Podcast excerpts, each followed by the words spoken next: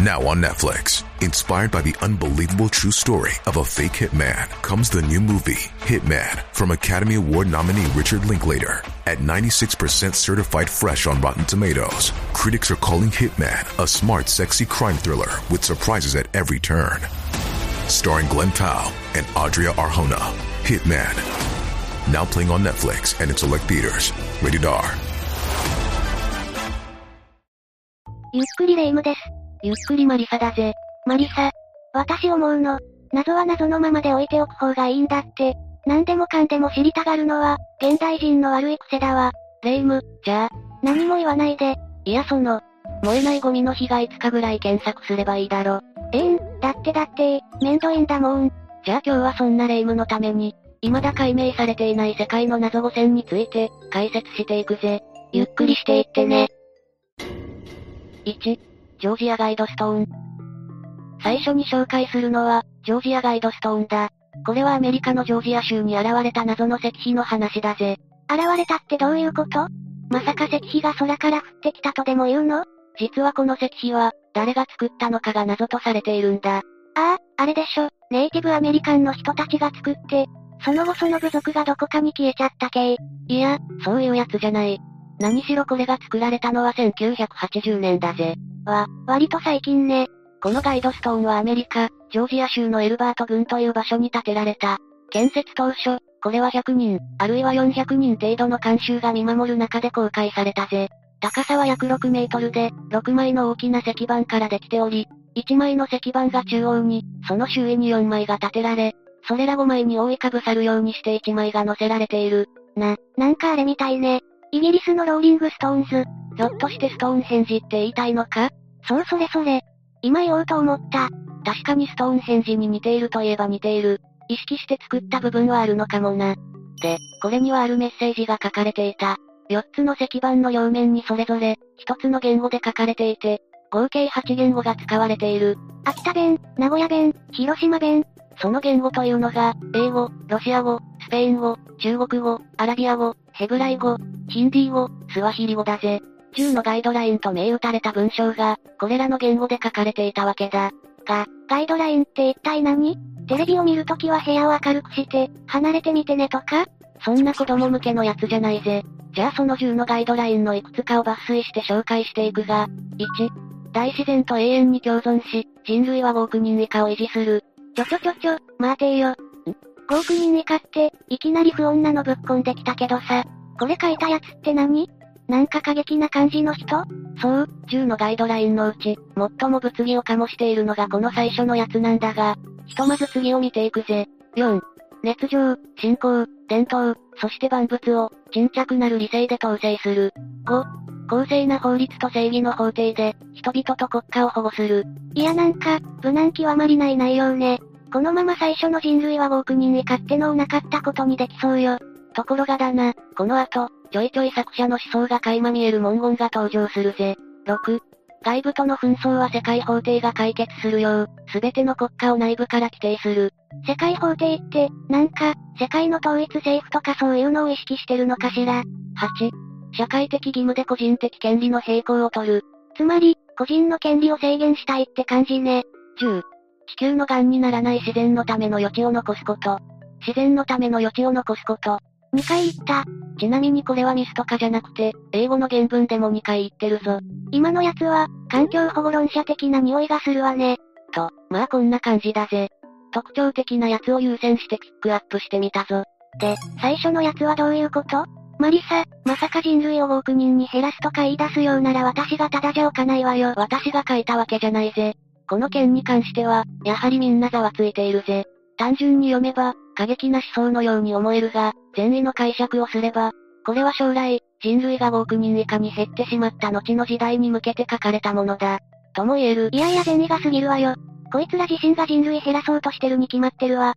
さて、ここまで見てきたんだが、このジョージアガイドストーンは、誰が、どのような目的で建てたものなのか。そうそう。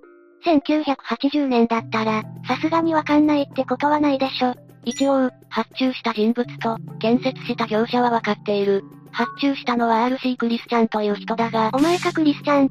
これは本名かどうか明らかではない。ただ引っかかるのは、これが立っている土地をエルバート郡、つまり地元の自治体が購入をしており、ガイドストーンの管理までしていた。これは、自治体がこのモニュメントに一枚噛んでいるのか、それとも得体が知れないこのガイドストーンが、混乱を広げるのを避けるために土地を購入したのか、その辺がいまいちわからないな。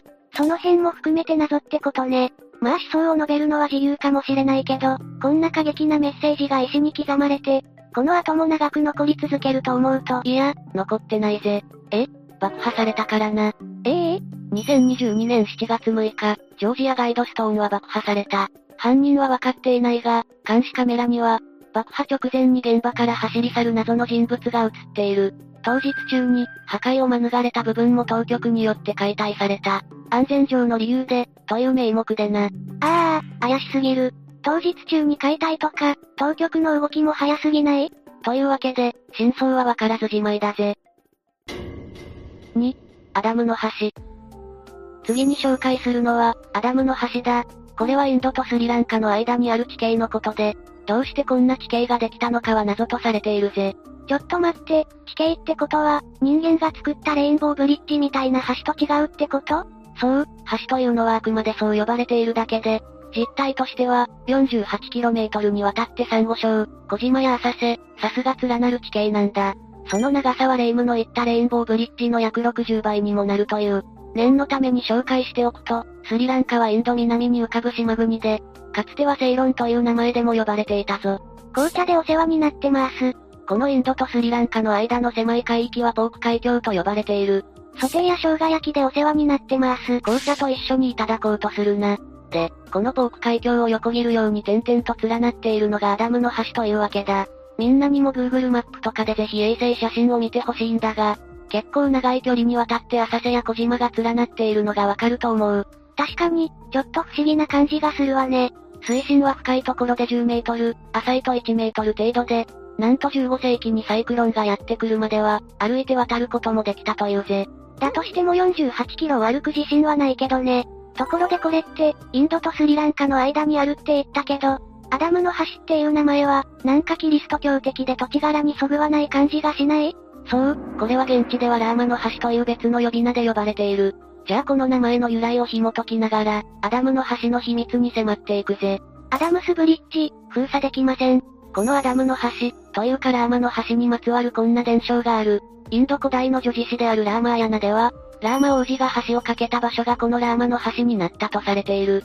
ラーマ王子は他国の王女であるシータと結婚するんだが、そのシータはなんやかんやで敵にさらわれ、助け出そうとしたラーマがランカー島に渡るため、橋を架けた場所がこのラーマの橋になったということだ。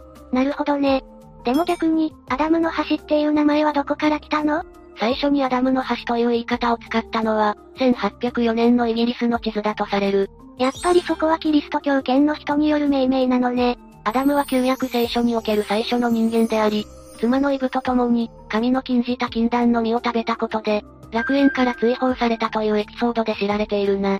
スリランカにアダムスピークと呼ばれる山があり、アダムがここに登るため渡ったのがこの橋ということで、この名前がついたんだ。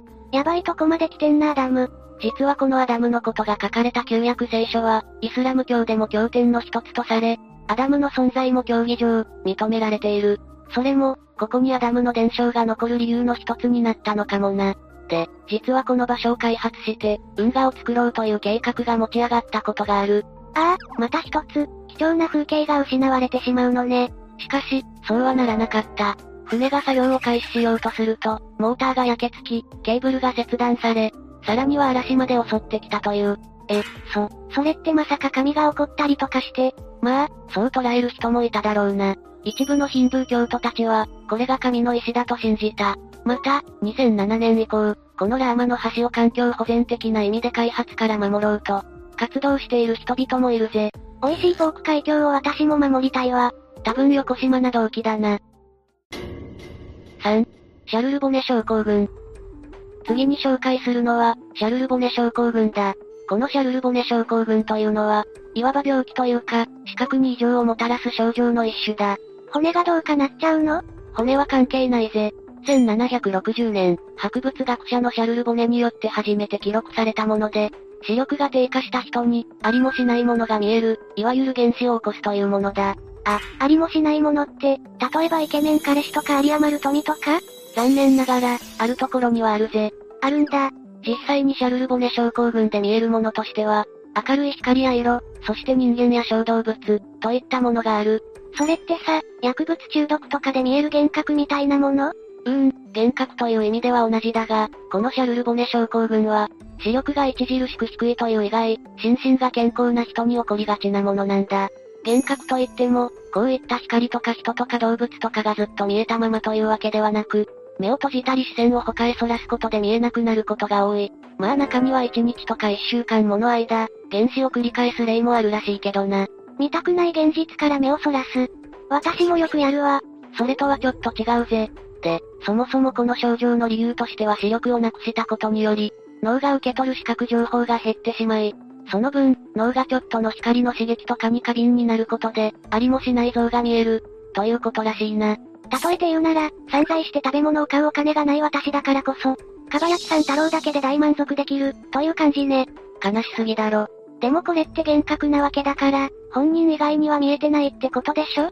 そのシャルルボネっていう人も、よくその患者の言うことを信じる気になったわね。レイム、言ってなかったが、シャルルボネが記録したこの症状は、シャルルボネ自身が経験したものだぜ。なん？だと？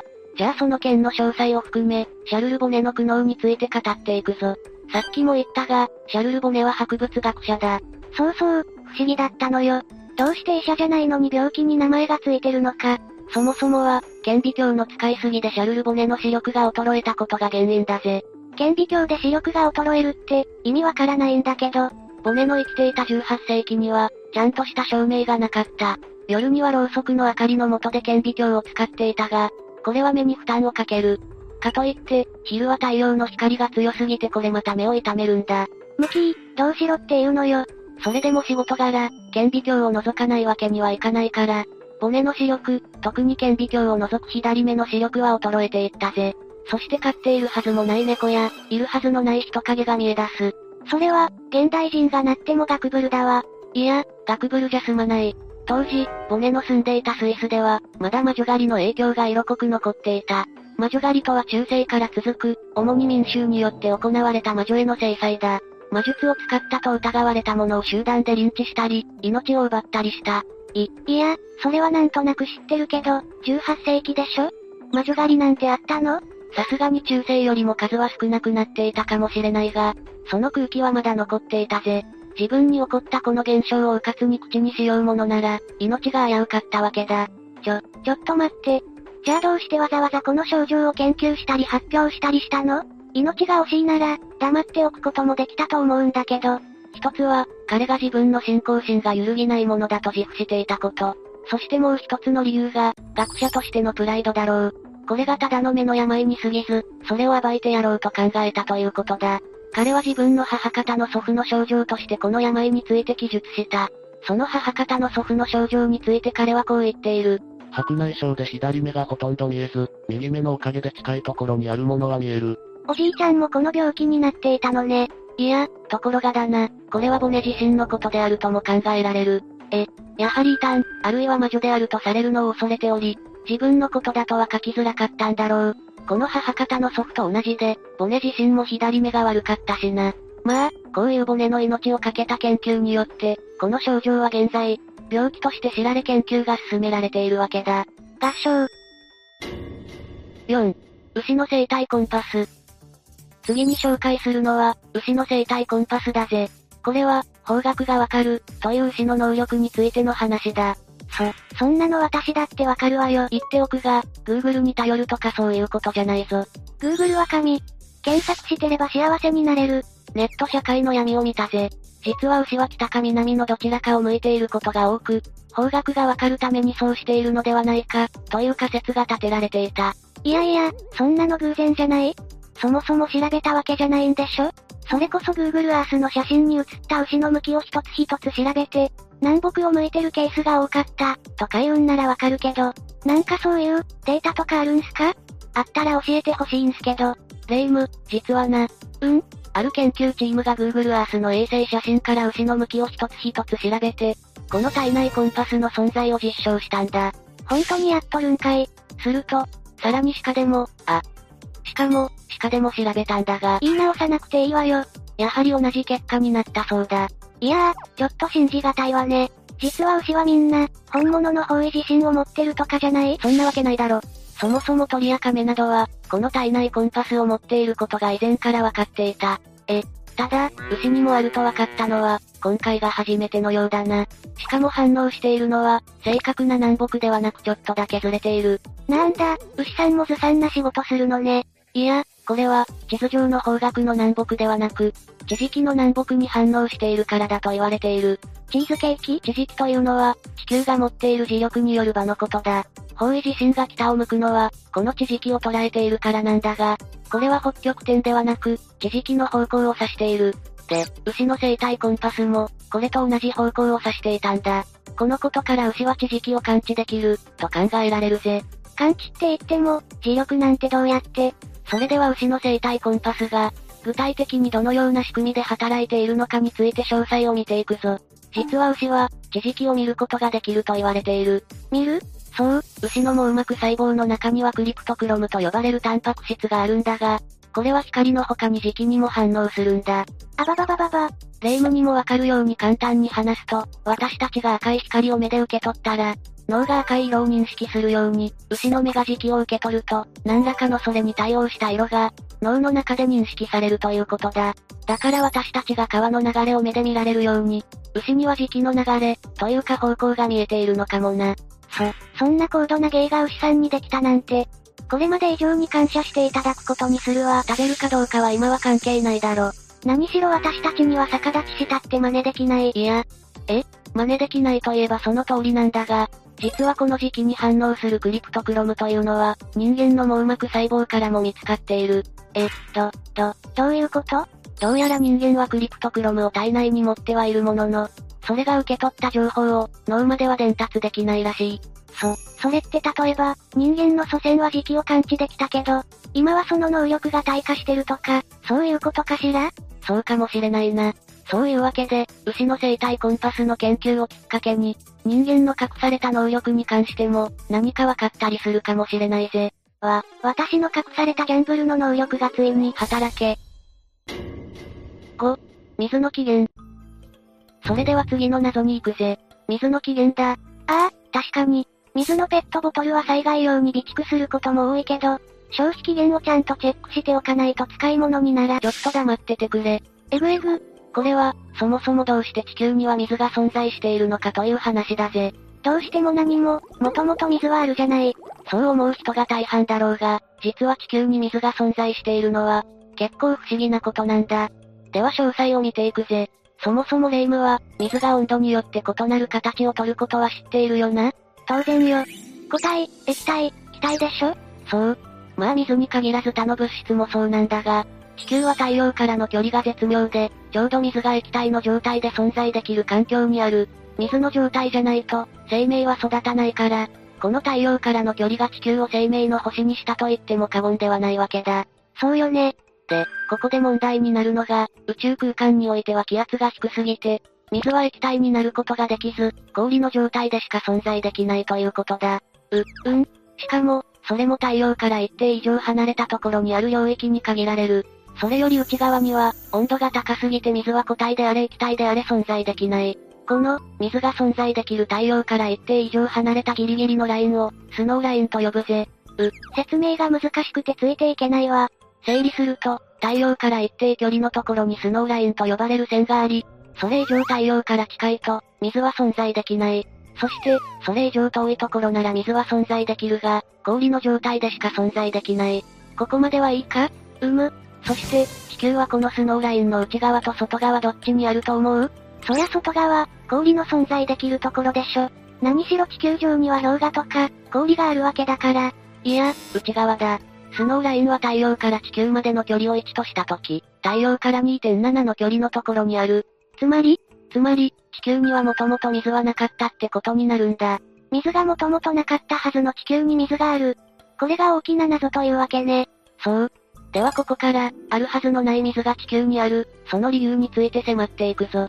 とはいえ、こうなると水は地球の外からやってきたと考えるしかないわけだ。やってきたって、どうやって？じゃあ、その時代の地球の近くまでタイムスリップしてみるぞ。え、このチャンネル、そういうのできたの？というわけでやってきたぜ。